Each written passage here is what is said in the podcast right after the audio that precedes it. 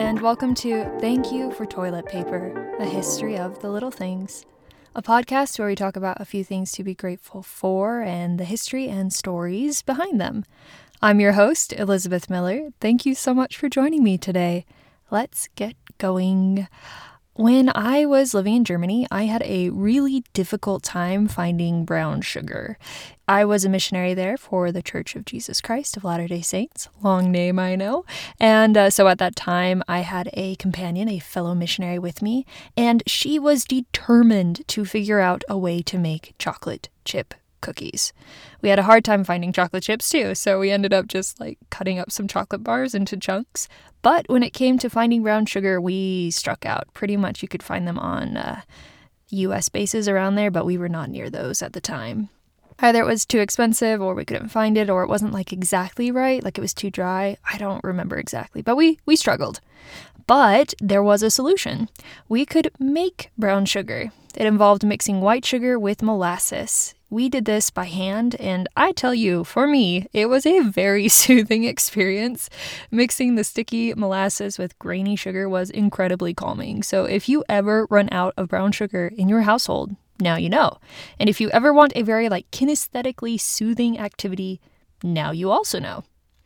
So for all the chocolate chip cookies out there, as well as countless other recipes, let's take a little bit of time for a little bit of gratitude for molasses. Now, just as a bit of a heads up, molasses and its history does intersect with the slave trade. So that is a part of its history as well, and that will come up in this episode. With that in mind, let's go back to the beginning for molasses. Molasses dates back to about 500 BCE in India, largely coming from sugarcane. It took a while for molasses and sugarcane to spread around the world, however. Eventually, it was people from the Middle East who took molasses from India to Spain around about the time of the Middle Ages. So from 500 BCE to the Middle Ages, India was enjoying molasses and the rest of us had no idea. Then later, Christopher Columbus took sugarcane to the Canary Islands in 1493, and from there it traveled to the West Indies. This is about where we find molasses in the history of the slave trade. In the 17th century, molasses was used to trade for enslaved peoples from Africa to the Caribbean. The molasses was then taken to New England in America, where the molasses was used to produce rum. So either to the colonies in America or back to Britain, and a lot of this was just for the production of rum. In the colonial U.S., the residents there preferred French molasses to British molasses because they could get a better price on the French variety. In order to combat this, the British enacted the Molasses Act of 1733, which taxed 6 pence on any foreign molasses coming into the colonies. The colonists did not love this, so they decided to smuggle molasses from the West Indies instead. All of this was largely for making rum. Over history, molasses had largely been used for a sweetener or for rum creation. So we've been using it for a long time, and we're going to jump ahead here to kind of the next big thing in the U.S. history of molasses. In 1919, in the U.S., there was a great disaster with molasses. It's called the Great Molasses Flood, or the Boston Molasses Disaster. There was a storage tank of molasses, and it held about 2.3 million gallons of molasses. That's about 8,700 cubic meters, which weighs about 13,000 short tons or 12,000 metric tons. This tank burst, and the molasses rushed through the streets at an alarming 37 miles an hour, 56 kilometers an hour. About 21 people died, and 150 people were hurt. The story goes that for years afterward, the area still smelled like molasses on hotter days in the summer.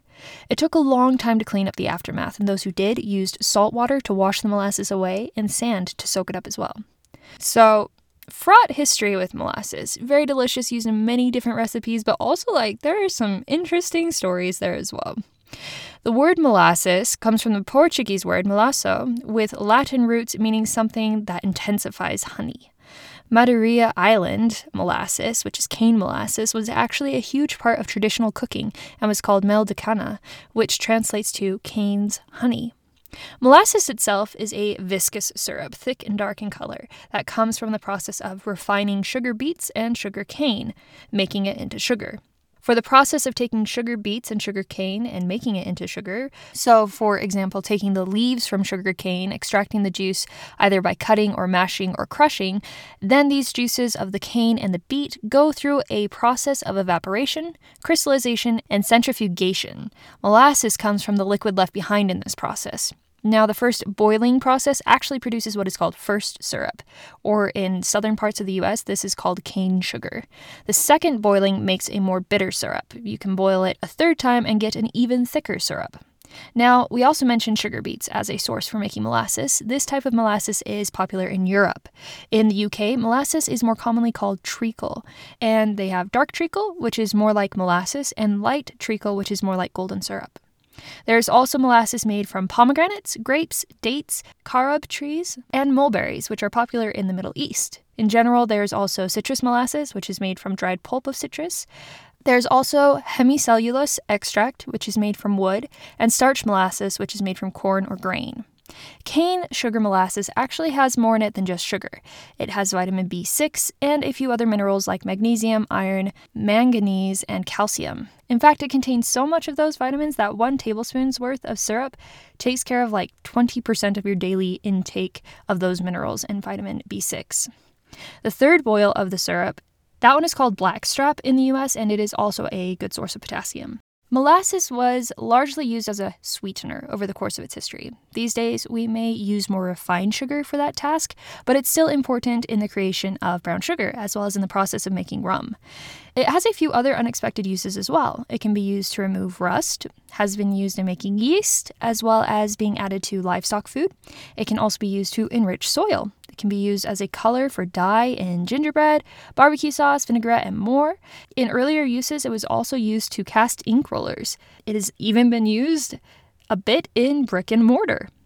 These days, the largest producers of molasses are Brazil, then India, followed by Thailand. So molasses has a very interesting history, and as we learned, it's not all like friendly history.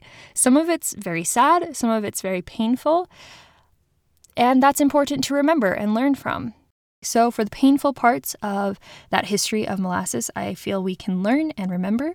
And for the good parts of molasses, like emergency chocolate chip cookies abroad, as well as the other foods that it's been a part of throughout our lives, I'm very grateful. So it's a little bit of a complicated history, and that's actually kind of normal. Many things are that way.